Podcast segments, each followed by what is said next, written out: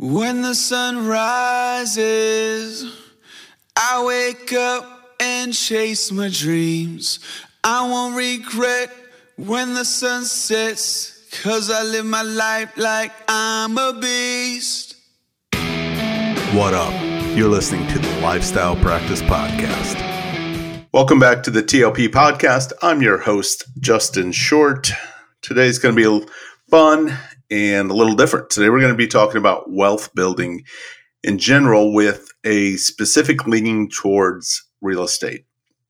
And I say wealth building instead of just making a lot of money or being, quote, rich on purpose. And you could ask, Justin, what's the difference? And just doing a quick Google search to look at how different people explain it, I found a lot of people talk in terms of sustainability. You can make two to three hundred thousand a year and be rich by most metrics used, but what if that paycheck quit coming in? How would how long would you be able to sustain?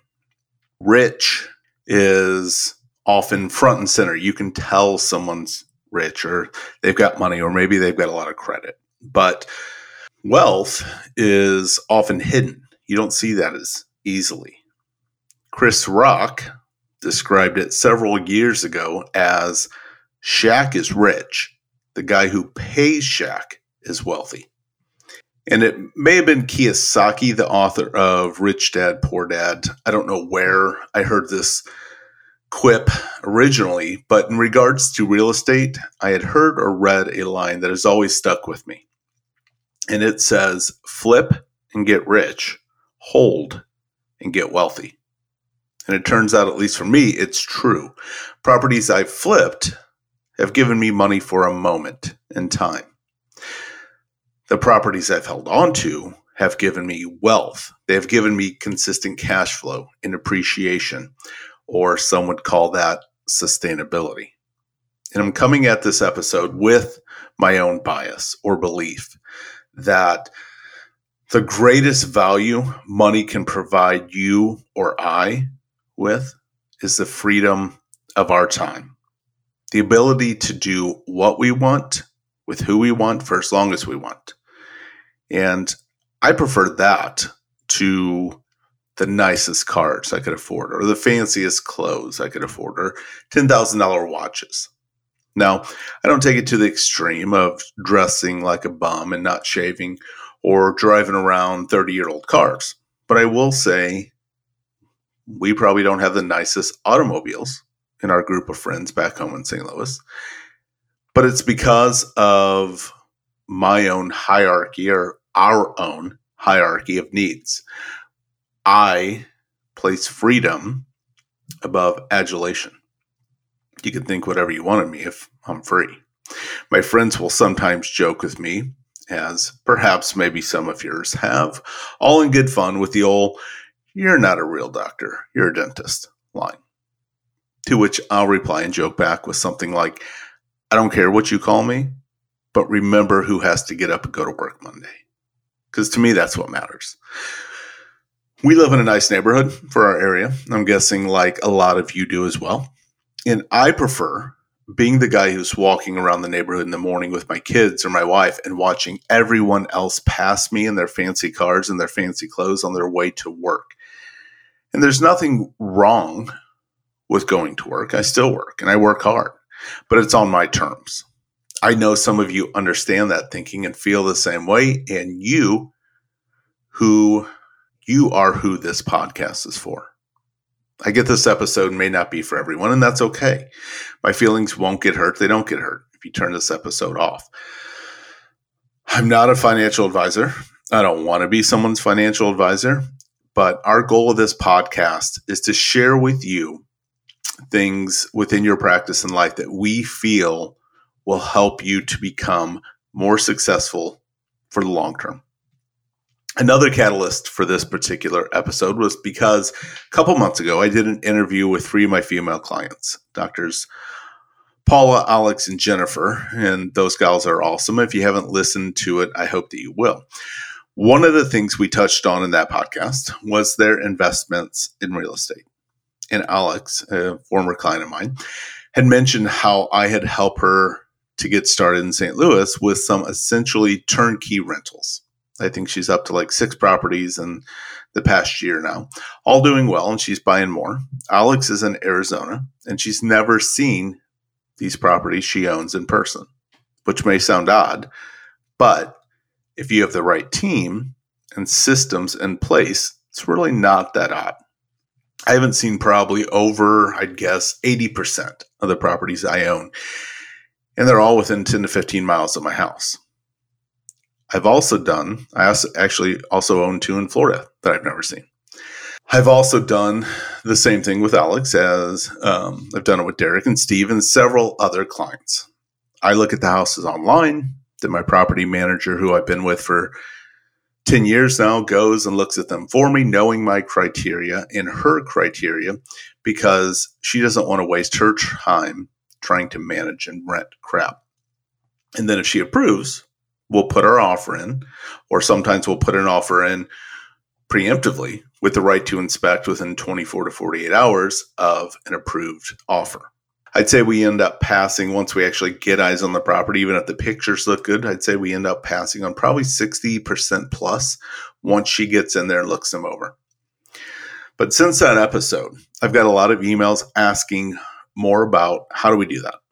So I'm going to discuss that in more detail, exactly how we do that, what it looks like, and then give give some of you an opportunity to start building your own wealth or maybe to enhance what you're already doing. One thing I want to mention real estate is not something I or Derek or Steve start off discussing with all clients. I'd say with at least 50% of the time, it never even gets brought up with our coaching clients. It is not something that we beat our clients or anyone else over the head with, but it is something that has greatly benefited me. So if that experience helps someone else who is interested in it, if I can help them in any way, great.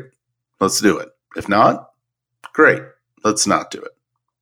For me personally, real estate has been my biggest wealth building tool but I couldn't have done what I've done and still do with my real estate had my practice not been strong enough to give off the profit or fuel to then take that profit and multiply it and turn it into income that shows up in my bank account every month whether I get out of bed, turn on my computer, look at my phone, etc. Regardless if I'm in Florida as I am now for the winter at my home in St. Louis or sitting in the woods in northern Missouri. I do feel if you want to become wealthy, the best way is to buy assets instead of liabilities. So you may say, Justin, I don't like real estate. I'm not interested in it. And it's a stupid waste of time and I hate you. That's fine. But I still stick to my belief that the best way to become wealthy or financially independent is to buy assets that will hopefully over time go up in value, appreciation, but also throw off money to you every single month or year. If it's real estate, great. If it's not, great. And yes, the market will go up and down. We all know that. However, I've been fortunate enough to acquire assets continually over the past 15 years that have, for the most part, you know, it wasn't always straight and up and to the right, but for the most part, have went up to some extent, regardless if I was doing a class two in my dental office at home or traveling with my family, coaching other dentists, etc. So that money I made one, five, 15 years ago has been put to work to then make me more money over time. Instead of buying a Lambo, I continue to buy assets that create more sustainability of the level of wealth or the freedom of time that I've managed to acquire.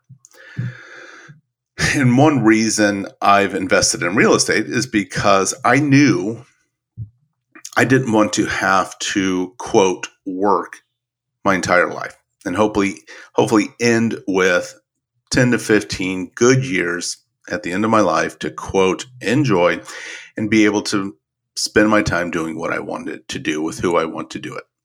And honestly, it really wasn't even the work you know, as I say it out loud, I don't think work is the right word.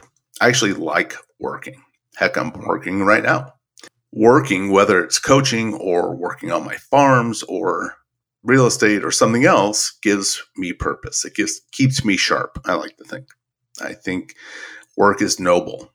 What I'm not a fan of is having to be at a certain place at a certain time, dictated by other people to make money.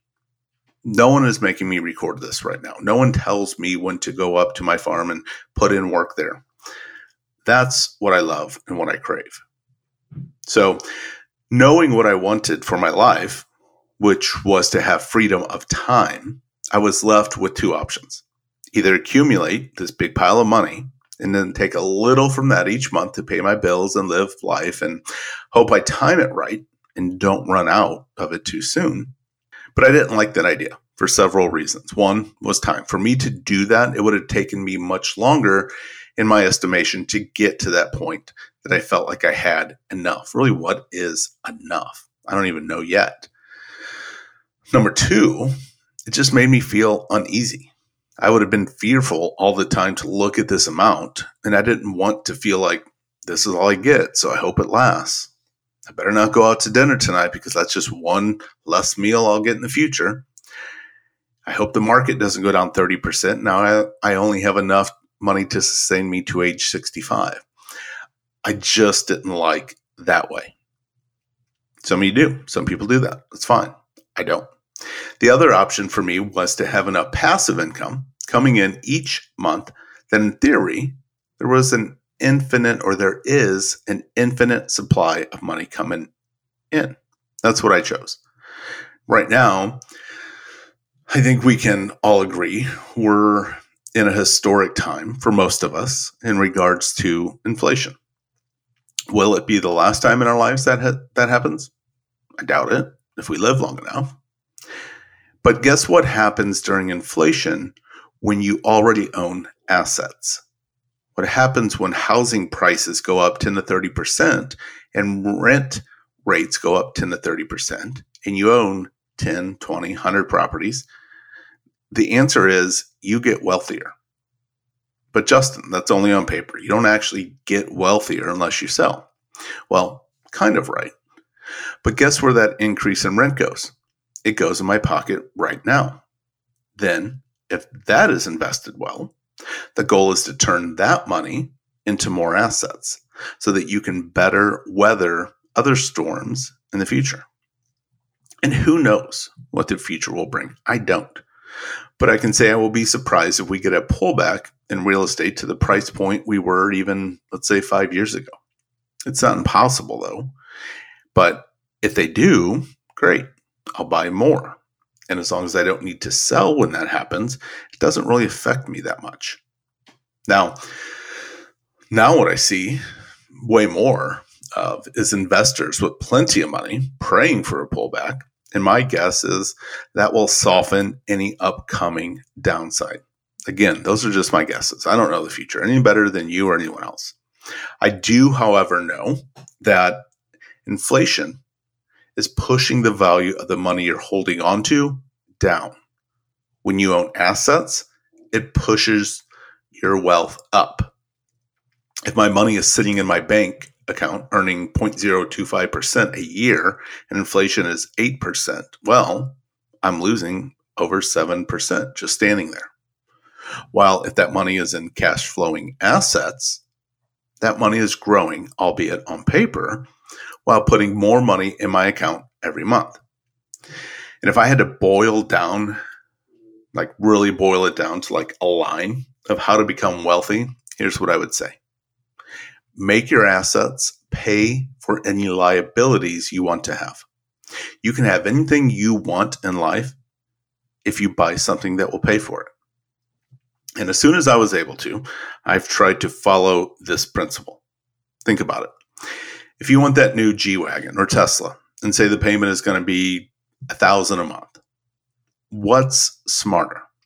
Going and buying it straight up like an OG rich person or buying an asset, let's say a rental property or a few that give you $1,000 a month cash flow. And then you use that to pay your car note. So, on one hand, if you just go buy the car, you're pissing away $1,000 a month or $100,000, let's say, upfront. Then that liability starts depreciating as soon as you drive it off the lot. On the other hand, if you buy an asset, you're left at the end of the day with the car paid off that has some value, and you've got the equity and appreciation in this rental property that will, in theory, keep producing for you as long as you own it. And that's how I've looked at most things over my career. I follow that rule most of the time. And even though now I can afford to go and pay for most things we want in life in cash, I still exercise the discipline to follow that rule because it has served me so well. And that was a generic example. I'm going to give you another real life example to put it in perspective. So, you may have heard me before say in the past that I knew when I retired from hands on dentistry, I wanted to spend the winter somewhere warm.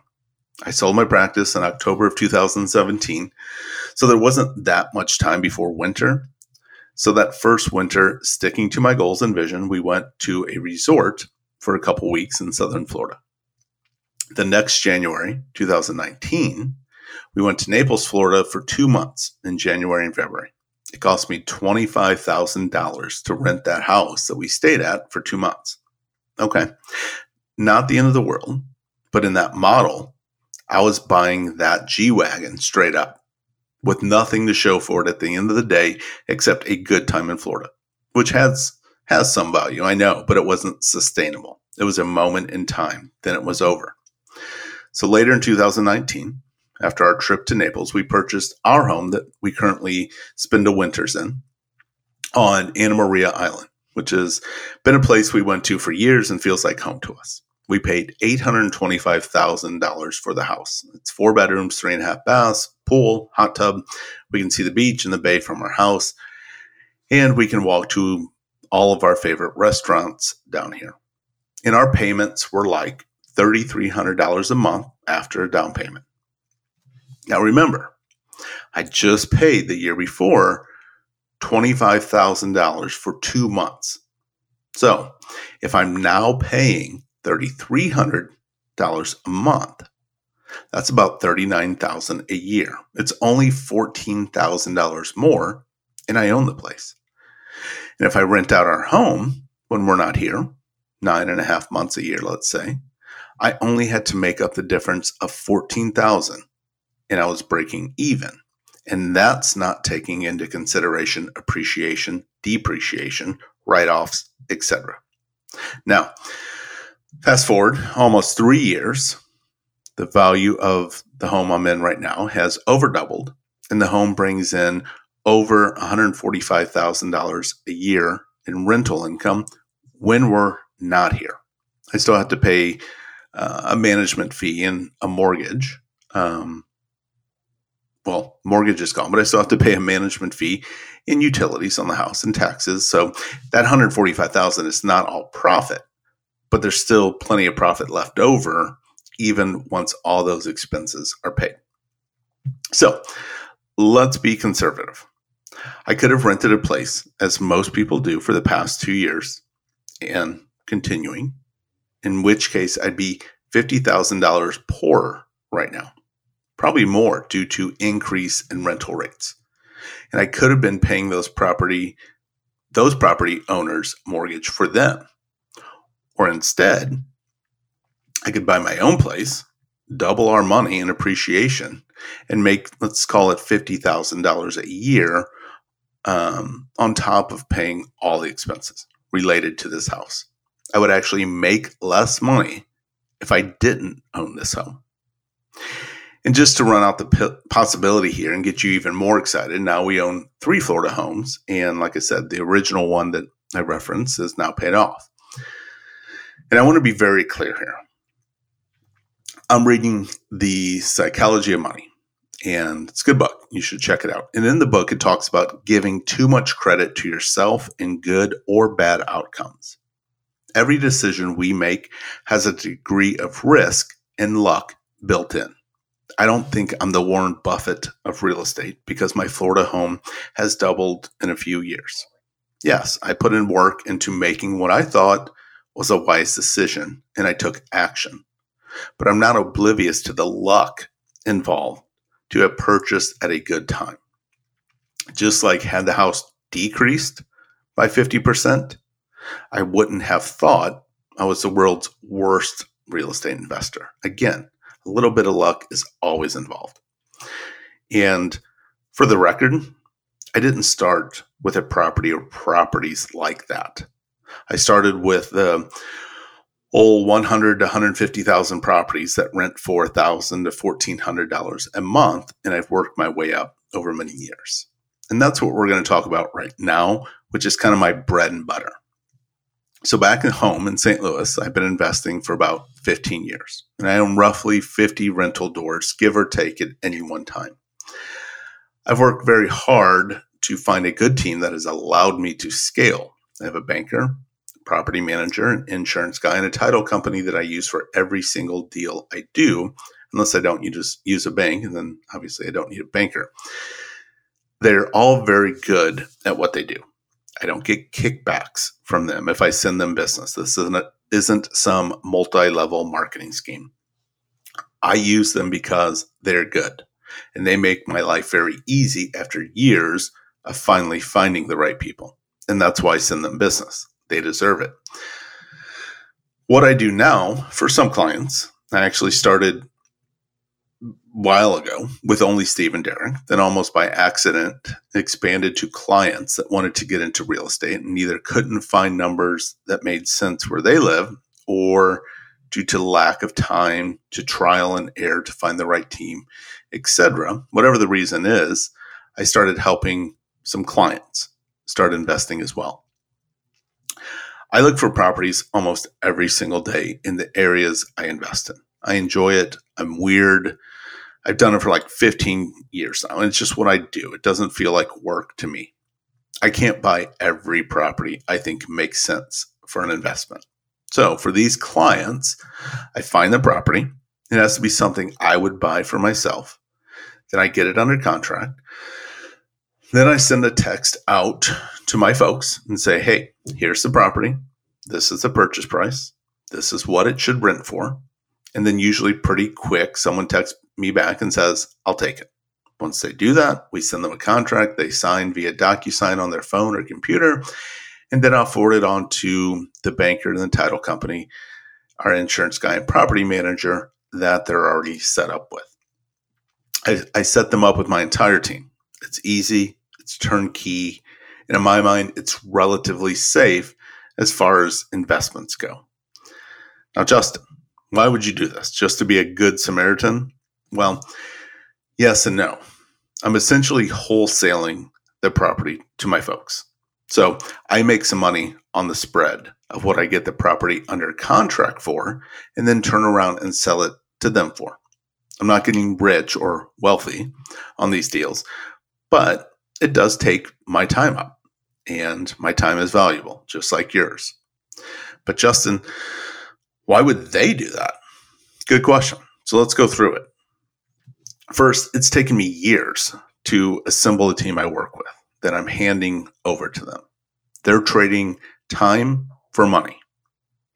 It would take them time to do the same thing I've managed to do. It would take them a lot of time to learn the areas they plan to invest in. Like I said, I got a 15 year head start in the areas I've chosen. I'm spending the time to find the property, get it under contract, and make it turnkey for them. So the pressure is on me to find a property that makes sense and the numbers work for both sides.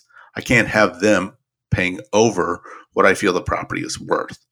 And it takes kissing a lot of frogs to find the deals that work for both sides. And it helps them to get started on con- or continue to build their wealth. For instance, I probably put in six contracts in the last week, did not get one. Market's tough. So each of those takes time. Now, what if no one wants to buy it from me after I get a property under contract? Well, this has actually never happened, but what I'd likely do is just buy it myself. Again, I'm not going to sell someone something I wouldn't buy myself in the first place. My reputation is way more important to me than the couple thousand dollars I'd earn on that deal. So, some of you may ask, how is this different than companies you see advertising online to buy into big projects or syndication deals or like a Grant Cardone? The difference here in my mind is you're building your own portfolio. You're not partnering with me or anyone else. You own the property yourself, and it's being managed by my proper property manager for you. She's actually working for you. At that point, she doesn't work for me. She manages at the same rate for you as she does for me. And although my people get the same discount, I do. I pay the same as they do. Um, they get my people get the same discount at the title company as I do. They get the same rates at the bank that I do. Um, so you have control over each and every property. You may end up with 20 properties. And if you need, you know, some money, you sell one. You don't have to sell the whole thing. You don't have to wait five years to sell or get your money back, or you get all the appreciation, etc. So that's why I like it more than syndication deals. And that's why I don't do bigger syndication deals. Um, but going back to how we work, my goal is to find good properties with decent returns that I know will be managed well for the people I work with. Whether I did this for others or not, I'm still going to be watching the markets in the areas I invest in. So I look at it as a win win. I will also say for the folks that have done it so far, everyone has purchased multiple properties and they continue to want to buy more. My list keeps growing, which I think speaks volumes to the system we have down. What's stopping folks from coming to St. Louis and finding their own properties and their own team and bypassing me? Absolutely nothing. That doesn't bother me at all. But I think my buyers like the turnkey ease that it offers. And they prefer to pay a few extra bucks to have someone who knows the market well and to use a team already set in place. And I like it because although there are no guarantees for me, them, you, anyone, I feel like they're being as safe, at least as well as I know how. I know they're going to be well serviced, and I know they're getting decent properties and investments. Just like with your own team, in your office, possibly, it took me a lot of time and trial and error to find the team I work with in St. Louis. Once I found that team that did good work and I trusted them, I was able to scale much faster. And that's what I try to offer. For some of you, you have that expertise and you can find good returns around the areas you live, then obviously this wouldn't make as much sense for you. And again, this isn't for everyone. I didn't necessarily go into it planning on falling into this role. Like I said, it's been a very good scenario for all involved so far, and it fills a need and it's helped my partners and clients so far that would have likely had a hard time getting going on their own somewhere else. And just to give you an idea, with the market continuing to go up, our typical deal right now is a decent three bedroom, one to two bath house um, that sells for 150,000, give or take, and rents for $1,300 to $1,400 a month, give or take. We don't buy crap. You can choose to buy crap cheaper, and some do, but that's not my lane. I've tried that early on, and for me, the headaches were not worth the few percentage increase in returns. For purchases, my buyers and myself are putting 20% down. So on a $150,000 property, they put, let's say, 30% down. So as I mentioned, I've got a lot of emails asking about what we talked about on that episode a few times ago, on that previous podcast.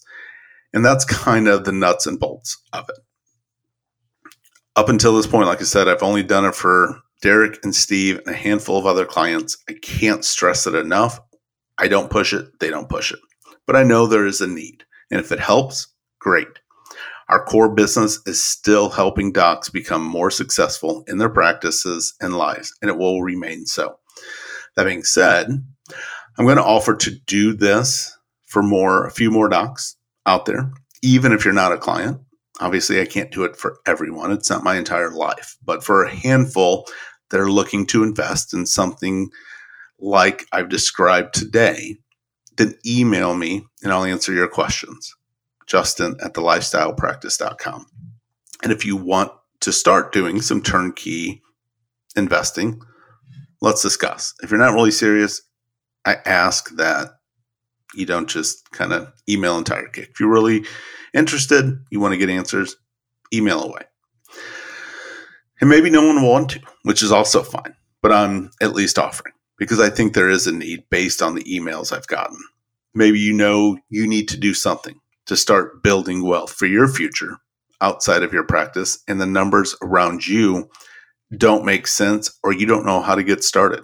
Well, this might be a good option. Perhaps you believe in the same idea that the greatest benefit money can provide is freedom of time. And maybe your practice is already successful and as you'd like it to be. And you just need some guidance on how to turn your riches into sustainable wealth. Either way, I encourage you to figure out how to put your money to work for you. Set yourself up for the future now. Start accumulating some assets that appreciate while you're pushing a handpiece so that you don't have to push a handpiece until the day you die or until you're really old like me. Or if you do, it's totally your choice. And if you don't do it now, the money you're holding on to sitting in your bank doing nothing. I'm not saying invest all of it. You should always keep a safety net there. Duh. But that money just sitting there is not working for you. It's only losing value. And I don't care where you do it or how you do it or who you do it with. I want the best for you. And for that reason, I encourage you to start taking advantage of the time that you have.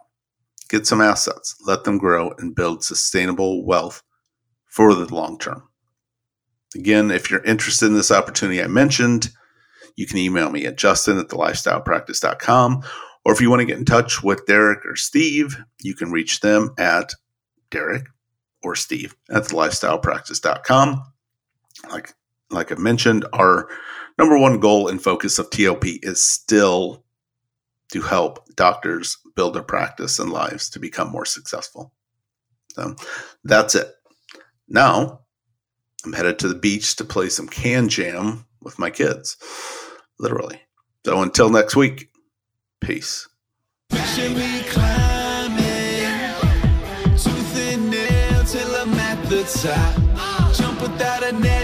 Never break a sweat, cause I live my life like it's all I got.